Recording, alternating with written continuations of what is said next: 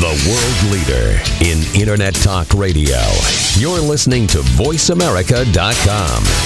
And ladies and gentlemen, welcome back to the live broadcast. My name is Ryan Treasure. You're listening to voiceamerica.com forward slash live events. We're here at the NAB 2016 bringing you the business of broadcast. I'm joined by our own, our own host of the Tech Cat Show, Lori H. Schwartz. We had a panel this morning on um, on-demand advertising and the um, the opportunity to create new advertising models in an on-demand environment on broadcast television, and then we segued into talking about what happens when you're not going to have as many ads because consumers are pushing away from that, but yet there's more content than ever and there's more demand for advertising. And so we're segueing into the afternoon now, and I have the fabulous Jeanette DePatie, who's a partner of mine over at Storytech. She's from Propeller, and um, what Jeanette really does is she's a te- is a tech writer, and she really looks at technology and helps people understand the opportunities. So Jeanette, I was wondering if you could tell us some things that you've seen so far on the floor that's really blown you away. Well, I've seen some amazing things in uh, the drone pavilion. Uh, I love drones, and they're awesome. Well, and why why do you love drones? Because I think for all of us, they remind us of model airplanes, right? Ryan and Right. Robert? I mean, Oh, you Yeah. guys were young boys growing up somewhere in the world. Didn't you love model airplanes? Uh, absolutely, I s and I still do, and I love jo- uh, drone technology as Yeah. well, just from a, a production standpoint for audio and video capture. Exactly. And the thing is that drones are fun. I mean, it's, you know, I'm an old model rocket girl from way back when. Um, but they're not just fun. I mean, they're combining a lot of technology trends. So now you have a drone that can live stream 4K video and you know you can run the drones with a VR headset. The uh, in the DJI booth, there's a Zeiss One demonstration where you can have one guy with the VR thing, and he is the the VR visor, and he is piloting With his the head. cam- with his head, With his head, yeah. piloting the camera. And then, because we all have aspirational needs to have an audience, he can have up to seven people riding on the virtual drone with him. That's so watching cool. him. Oh, he, he only gets the controls, so they get to watch him being So, control. and what I love about this is so now drone photography not only becomes the thing you're doing to later insert into a movie, but it actually becomes an experience in itself. Yeah, I think it brings a whole other level of, uh, you know, in, in production. I'm, I'm, a, I'm a production guy, so I'm, I'm a big fan of what happens behind the scenes, right? Uh-huh, And so if you can if you can introduce to the audience, you know, um, a live behind the scenes making of something that's going to come out in the future and provide that through drone technology and live streaming to the end user, that is just the most awesome thing I've seen in a long time. yeah. Do you, do you guys think, and Jeanette, you may know this because I know the FAA has been doing a lot of regulating of all of this. So, Yes. wh- where are we now? Are we allowed to do whatever we want with these drones? or- Absolutely not.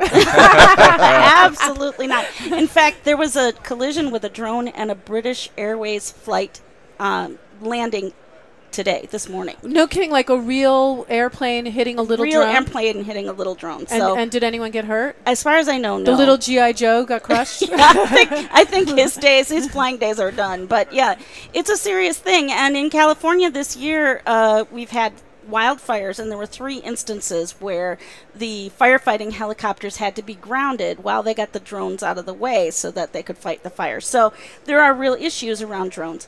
Uh, the FAA recommends there's a site out there called Know Before You Fly. You should take a look at that because you have to follow regulations and you have to register your drone.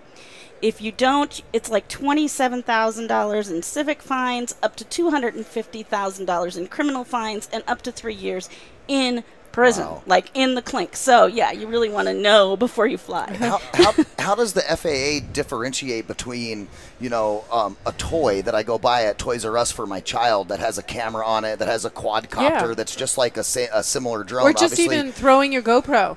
Right. you just throw it.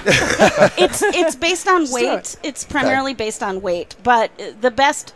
I think it costs. It's very inexpensive to register your drones. So I mean, look, everybody has drones. Barbie has a drone now. I'm not kidding. She flies on this quadcopter thing. So you know, if Barbie, Barbie, by has the it, way, comes in a variety of shapes and sizes now. In case you guys don't know, which, is I- super right, awesome. right. They're full-figured Barbies and tall and slender Barbies as well. You know, my uh, my uh, interaction with Barbie is relatively low, so I'm glad that you let the listening audience know that. So Well, it's a huge, huge deal for Mattel and Yeah. for, for those of us who are growing young girls who will operate drones, by the way, to tie it back into to- what we were have a- actually I have a talking two, about. two and a half year old daughter, so that's good to know. That she'll, be, she'll be getting into that very very soon. Well, I have a question for you. Just to me, because all drones seem alike to me. So, is there a real difference in the different brands that are here with drones? I mean, are there lots of different choices? Um, well, the, the leading drones are coming out of China right now. DJI is the leader, and then second in second place is Yuneec, and they have a some similar uh, drone technology.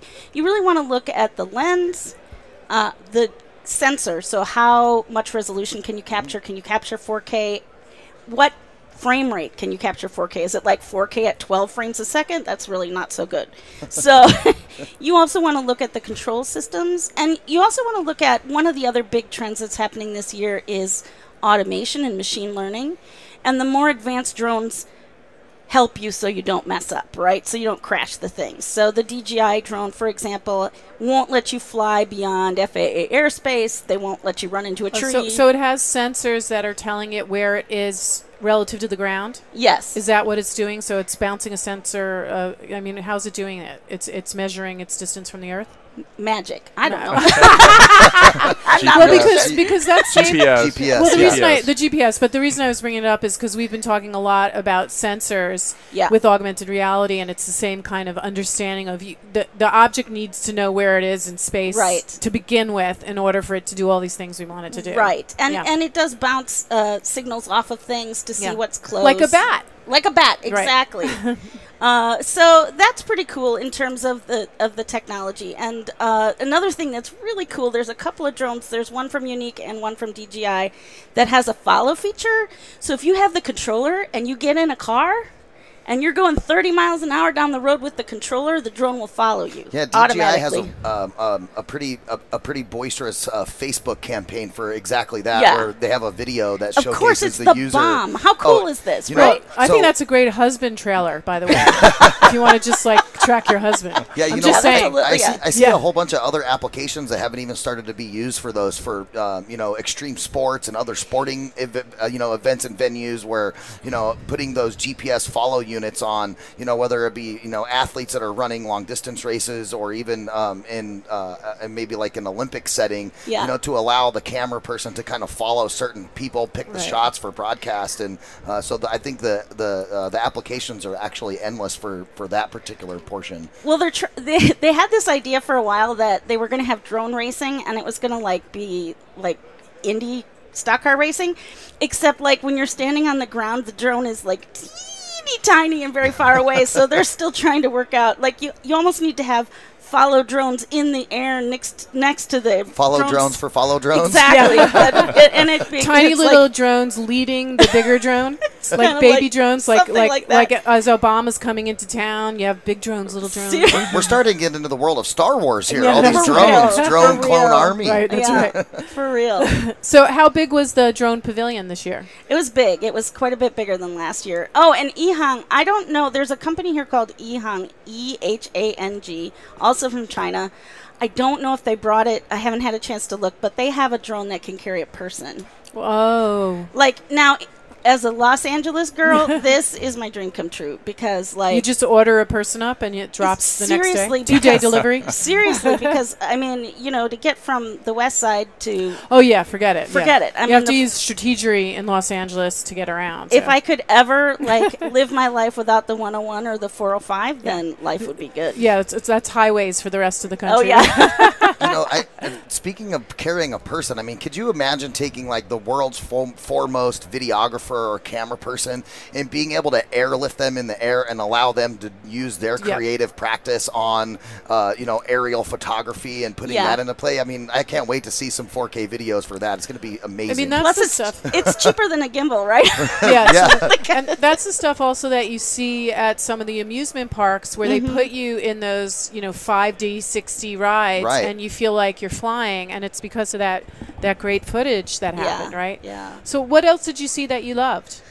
We have dro- we have drones. There's a lot of amazing things in the virtual reality pavilion. right. Right. That's Uh, near us where we're broadcasting from. We haven't been over right. there yet, it's, but it's mobbed, and there's a lot of interest there. Again, it's a lot of combining technology. So VR is brand new, but even though it's brand new, it's still being combined with live streaming and a lot of uh, gaming. there's not as much augmented reality here. You'd have to go to the Brother Industries booth. Microsoft, we went to Microsoft. We to had see HoloLens? Yes, we had two traumatic experiences yesterday. We went to Microsoft to see HoloLens, and they said, no, we're just talking about cloud. And I'm like, cloud is awesome, but dude. And uh, we went to. Uh, That was um, Jeanette's music that follows her wherever she goes. But, Yeah, um, seriously. Yeah, Boom, boom. she has her own theme music. uh, and then we went to Sony, and we were like, well, where's the Sony PlayStation? V-? First, we had to sneak in to the Sony booth. Right, you which gotta break was- in, yeah. Which was, yeah. Yeah, they had that of under nef- veil. nefarious thing. But um, no, they said, "Well, we're we're broadcast here, so we." I'm like, "There's a whole VR pavilion. Where's your Sony's PlayStation?" They're not VR?" ready to show it yet, or No, they are. They're showing it. They just aren't showing it here. I'm like, well, that's silly. So. It was two despondent, dis- depressing moments yesterday. with, with the not getting access to stuff. What what about other? Has anything else surprised you on the show floor that you weren't expecting? Because I know we do a lot of research about what's going to be here, um, so we have a good sense of it. But is there anything you came across, like something special, saucy? That Yeah, um, Voice America. Besides Voice America. That's right. We stumbled upon Ryan and Robert broadcasting live. Well, in the red booth, they have uh, one of their cameras mounted to this giant, like, like a dune buggy on steroids. It's awesome. So the cameras are mounted on a dune buggy? yeah, buggy? it's like they took a, a helicopter gimbal and they put it on the front of this thing, and I'm just like, oh, it is so scary. So Red is one of the big camera manufacturers. They were one of the first ones to come out with 2K 4K. and 4K, 4K, cameras yeah. Mm-hmm. that blew everyone away and put 4K in the hands of digital video enthusiasts. right, and now it's in the hands of you and me because Right. you can just like Oh, it's to- trot on down it's to Best total Buy. prosumer now. Yeah, Oh, like yeah. I can go buy. I mean, you might pay ten thousand dollars, but that TV is going to be awesome. but you can get like a ultra Blu-ray player and you can play which is really important because even though you can stream 4K I don't know about you but I don't have 25 megabits per second in my house do you have that So, so that's the big, the other Yep. big conversation here at NAB right now is that even if you have shot 4K and you have great, great, you know, images, what's the throughput in your own home? And then do you have the screen? Did you buy the 4K screen or the UHD screen? Can you talk a little bit about those disconnects? Because we have a lot of clients who are asking, should we bother with 4K?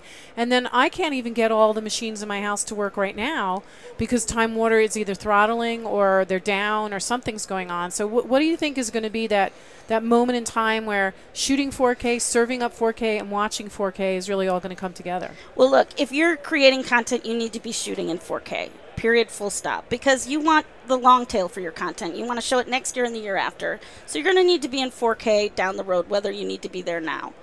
In the home, if you've got the money, the standards are coalescing around it now. We have the um, UHD Alliance and we have the Blu-ray Alliance, and they've all created standards around that. So you can feel confident that the Blu-ray player you buy now and the television you buy now are going to be compatible down the road for at least a little ways. Uh, if you have the money, go for it. Yeah. I think as far as streaming, it's just you know a lot of it is store and forward. Sony has their store and forward solution, but I mean it takes like eight- Store and forward. so- Store and forward means like you hit download and you wait like eight days. It's it's it's the same thing as you know. I'd love to chime in on this because this is what Voice Yes. America does. We've been streaming online content since 1999, and I remember um, when when we initially came out with one of our video products in standard definition, right? And we said, "All right, that's great, standard definition." Uh, this was before MP4 even Right. existed, right? And we were streaming everything in Flash. And it's like, okay, this looks okay in Flash, and then high definition HDV came out, right? So I have a camera with a tape, and I'm putting it in there, and I'm making content, and it's all great, and it's high definition. And then we go, wow, how do we get this to the web in Flash? right. So it's Yeah. it's, it's the same kind of growing pain online as we went through from uh, standard definition to HD, and now from HD to 4K. It's all just about a compression algorithm Yeah. and finding you know new and unique ways on the programming side uh, for the people that are much smarter than all of us to write those programs to uh, to do what's called middle out compression rather Uh-huh. than from top down compression and, and, and deliver that way. My my first tech company, I was working with a software company in the early '90s on an MPEG compression software company. Back when nobody knew what the heck that was. It's a a bucket. It's a, it's a bucket. But um, yeah, actually, I'm really proud of the fact that I raised several million dollars in venture capital with two pieces of PVC pipe and a plastic funnel. because all of a sudden the broadcast guys were like, "Oh, Oh, you had to vis- they had to show that visual so they Yeah. understood. Yeah. this is my 23rd consecutive NAB."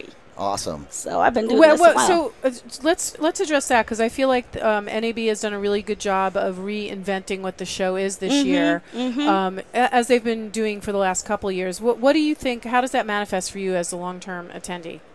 Well, every year there's something new, and they do a good job of making space for something new. I mean, when I first started coming to NAB, digital was new. I mean, this was a big deal. Right. And, uh, you know, we were in a little tiny spot in the sands.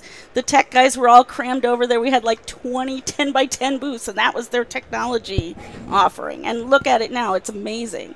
So they do a really good job of staying out front and making sure that the coolest stuff has a place to be seen.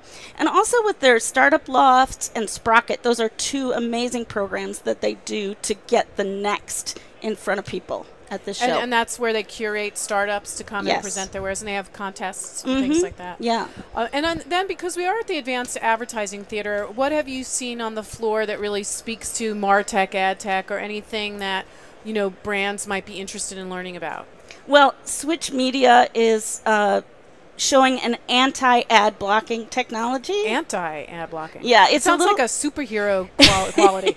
it does. I'm anti-ad blocking, man. well, it is kind of like this this brinksmanship that's happening right now between the viewers and the listeners and uh, the advertisers, and part of it is because the advertisers.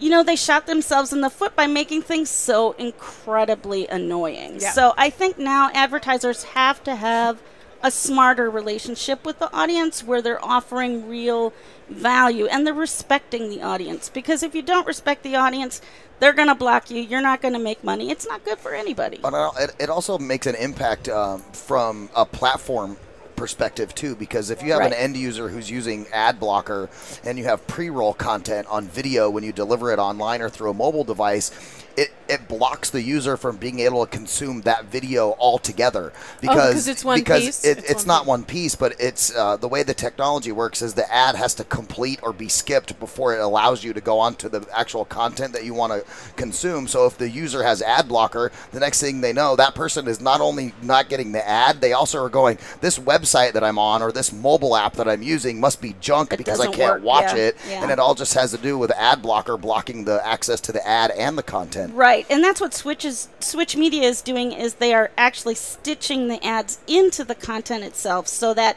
block that little break that tells the ad blocker to do its thing doesn't exist. Mm-hmm. Oh, so because it doesn't sense the Right. Yeah, Voice America TV does that with a lot of our television content to get by that as well. Some of our uh, our content creators, uh, when they create the content, we go in before we post the content. If they have an advertiser that's advertising in there, we f- physically put the commercial into the ad or into the piece of content, just like Uh-huh. Sure. you would be watching regular television as it goes, you know, from one piece to the other and then back to the content, and it's all part of one file as opposed to it being, you know, segmented in HLS or in Right. pre or post roll. But that's why I think native native advertising and branded entertainment are so important right now because they're going to be key uh, processes that are going to help us get over this spot, get over this hump. But another big thing that's happening in the advertising space right now is there's been a big hue and cry over the fact that a view is not necessarily a view, a page view is not necessarily a page view. So there has been a accusation Ooh. that a controversy. a controversy Controversy, we like that. that the advertising industry has charged for 7.5 billion dollars worth of digital ads that were never seen by a human being. okay, right, right, right. And so that is something that's a big part of what's going on. And um, so brand advertisers, brand marketers are saying, hey, we need proof that our content is being seen by a human being.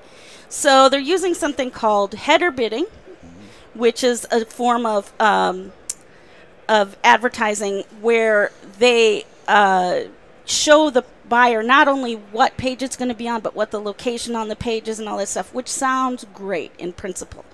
However, it also makes the pages load slower. Because the tech is kind of The tech is Yeah, slowing the, it down. The more the more code that you put into a page to track or deliver, the slower the Right, page is. right. We, we went through the same growing pains with HTTPS because Absolutely. you know it's the same way. You add more to it, the server has to do more work to deliver the load, and yeah, right. you're absolutely right. So you end up in this little circle. It's like a paradox. You're trying to make sure that your ad is seen, but you're doing it in a way that's making your advertising more annoying, which you know makes people want to turn on ad blockers. So it really makes it a case for being smarter in how you do advertising. Right, right. I, and I think what NAB has done a good job this year is bring in those players, you know, Uh-huh. because w- Martech and AdTech has always been off to the side in the sort of internet world, but really it's it's a lot of our discussions today have been about how digital and traditional are coming together Right. and how you need how that same sort of programmatic approach is happening in linear. Yeah, that was one of the things I liked that the gentleman talked about earlier. I think is as technology shifts, because I mean, at some point, the traditional broadcast medium of you know shortwave television, radio, all of that is going to eventually, you know, I'm not saying tomorrow, so don't I don't want anybody freaking out, but um, over time, it is going to change to be an all digital delivery platform at some point. And I think as long as the ad technology kind of uh, follows that suit, then you will be able to do the same thing in television set boxes that you do on, on mobile or on on, uh, on on desktop devices as well. Well, it has to shift to all digital because analog is too fat in terms of, of spectrum, right? One another thing that's going on right now is the spectrum auction, and that the spectrum is like the wavelengths that your stuff travels over, right? So most of the major broadcasters are on the low um, are wanting high power, but don't necessarily need high data. What happens is as they move to digital signals, the space between them can be smaller. So if you think of the white space as the shh you hear when you're on the radio, that is a space in the spectrum that's available. And since digital takes it can be closer together, there's more of those white spaces. Right. So you kind of mean something similar to in digital when I when I watch digital television, right? I have Uh-huh. channel 10, 10.1, 10.2, Right. 10.3. So in traditional uh, wavelengths, you have 10 and 11. With digital, you have 10 and then 10, you know, uh, pieces of that before you get to the next one, which Right. increases that avail. Well, what happened is the TV stations figured out, hey, now that I can put things closer together, I can broadcast eight channels or 10 channels. So that was what was happening. But we also have an incredible need for frequency because of everything that's going through the air. So, Internet of Things means the amount of frequency we need is massive. So, what they're trying to do is to convince the television and, bro- and radio stations to move to the lower parts of the spectrum, which are very strong but less data intense, and to sell their spot in the higher part of the spectrum, which the signals aren't as strong but can carry a lot of data. If you think of the waves moving s- uh, faster, they can carry more data. And the way they're doing this is massive, massive amounts of money is changing hands, like tremendously huge amounts of money. But there are trillions of dollars at stake in terms of what can happen in the industry. Because if we don't have enough frequency, there's a point where we hit a wall and we can't move forward. Yeah, we've started to see that in our local Phoenix market with um, just a shift of radio stations and television stations, mostly on the radio side early on, where you know a lot of those farther in the dial stations are selling you know their pieces or moving to lower end ones, and um, you know some of my favorite you know AM stations that were 11 and 1500, and those you know stations don't exist anymore, um, or they've moved to FM, but moved from like an 1100 dial to 92 or you know something similar to that nature. And it seems like once you get past, you know, 100 on the FM dial, you know, there's almost nothing there anymore. No, because that is going to be ultimately allocated for data, which is is what we're really going to need. Yeah, and I think the, uh, HD radio has been pretty adopted along the lines of most consumers. I think all new cars have HD radio, and so you know, and, and it's good because the data does need to go somewhere, and you know, shifting it down the spectrum to allow the open component seems good.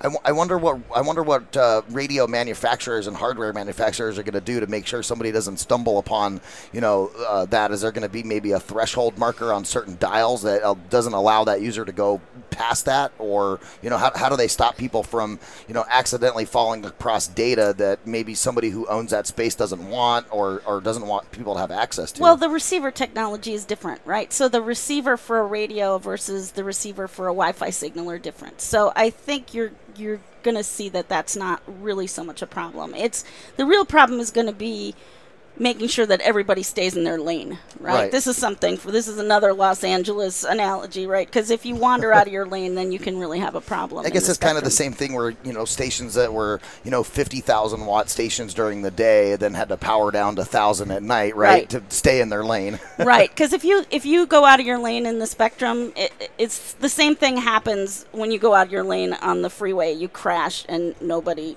gets anywhere Or you get, you know, in, in I'm using Phoenix as a reference because that's where I'm from. Where you get phone calls from Denver 1100 saying, "Hey, um, I can hear your station over my station three states away." right right right Yeah.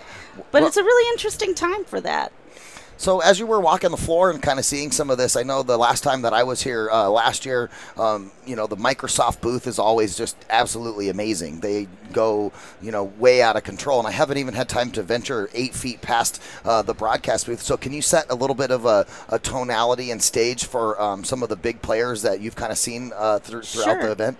well microsoft's all about cloud and storage and uh, uh, cloud computing right? So they're microsoft azure i think they're adding like 4 million users a month or some Wow. insanely huge number.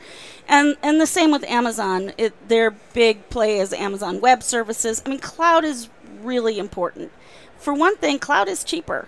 You know if you think about uh, if you think about building out your own storage and your own computing you pay for it whether you're using it or not so if you're going to be future proofed, you're going to have more storage than you need today. Yep. But that means you're paying for more storage and more IT services and more all of that stuff today. And you also cannot get the volume discount that Amazon can. You know, it's like I can't I can't get the same price on stuff as Walmart can. because I'm not, I'm not buying 18 million of them. So there's a lot of advantages in cloud computing.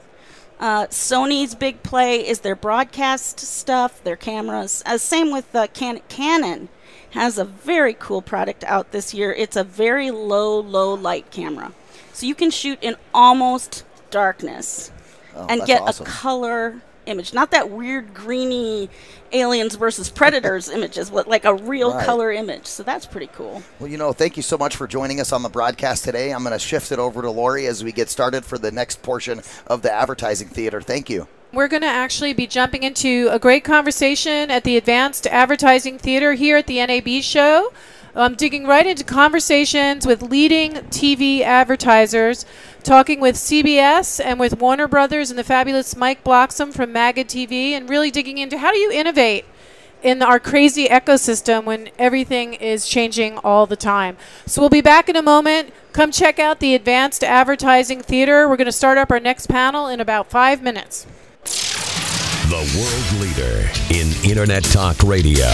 You're listening to VoiceAmerica.com.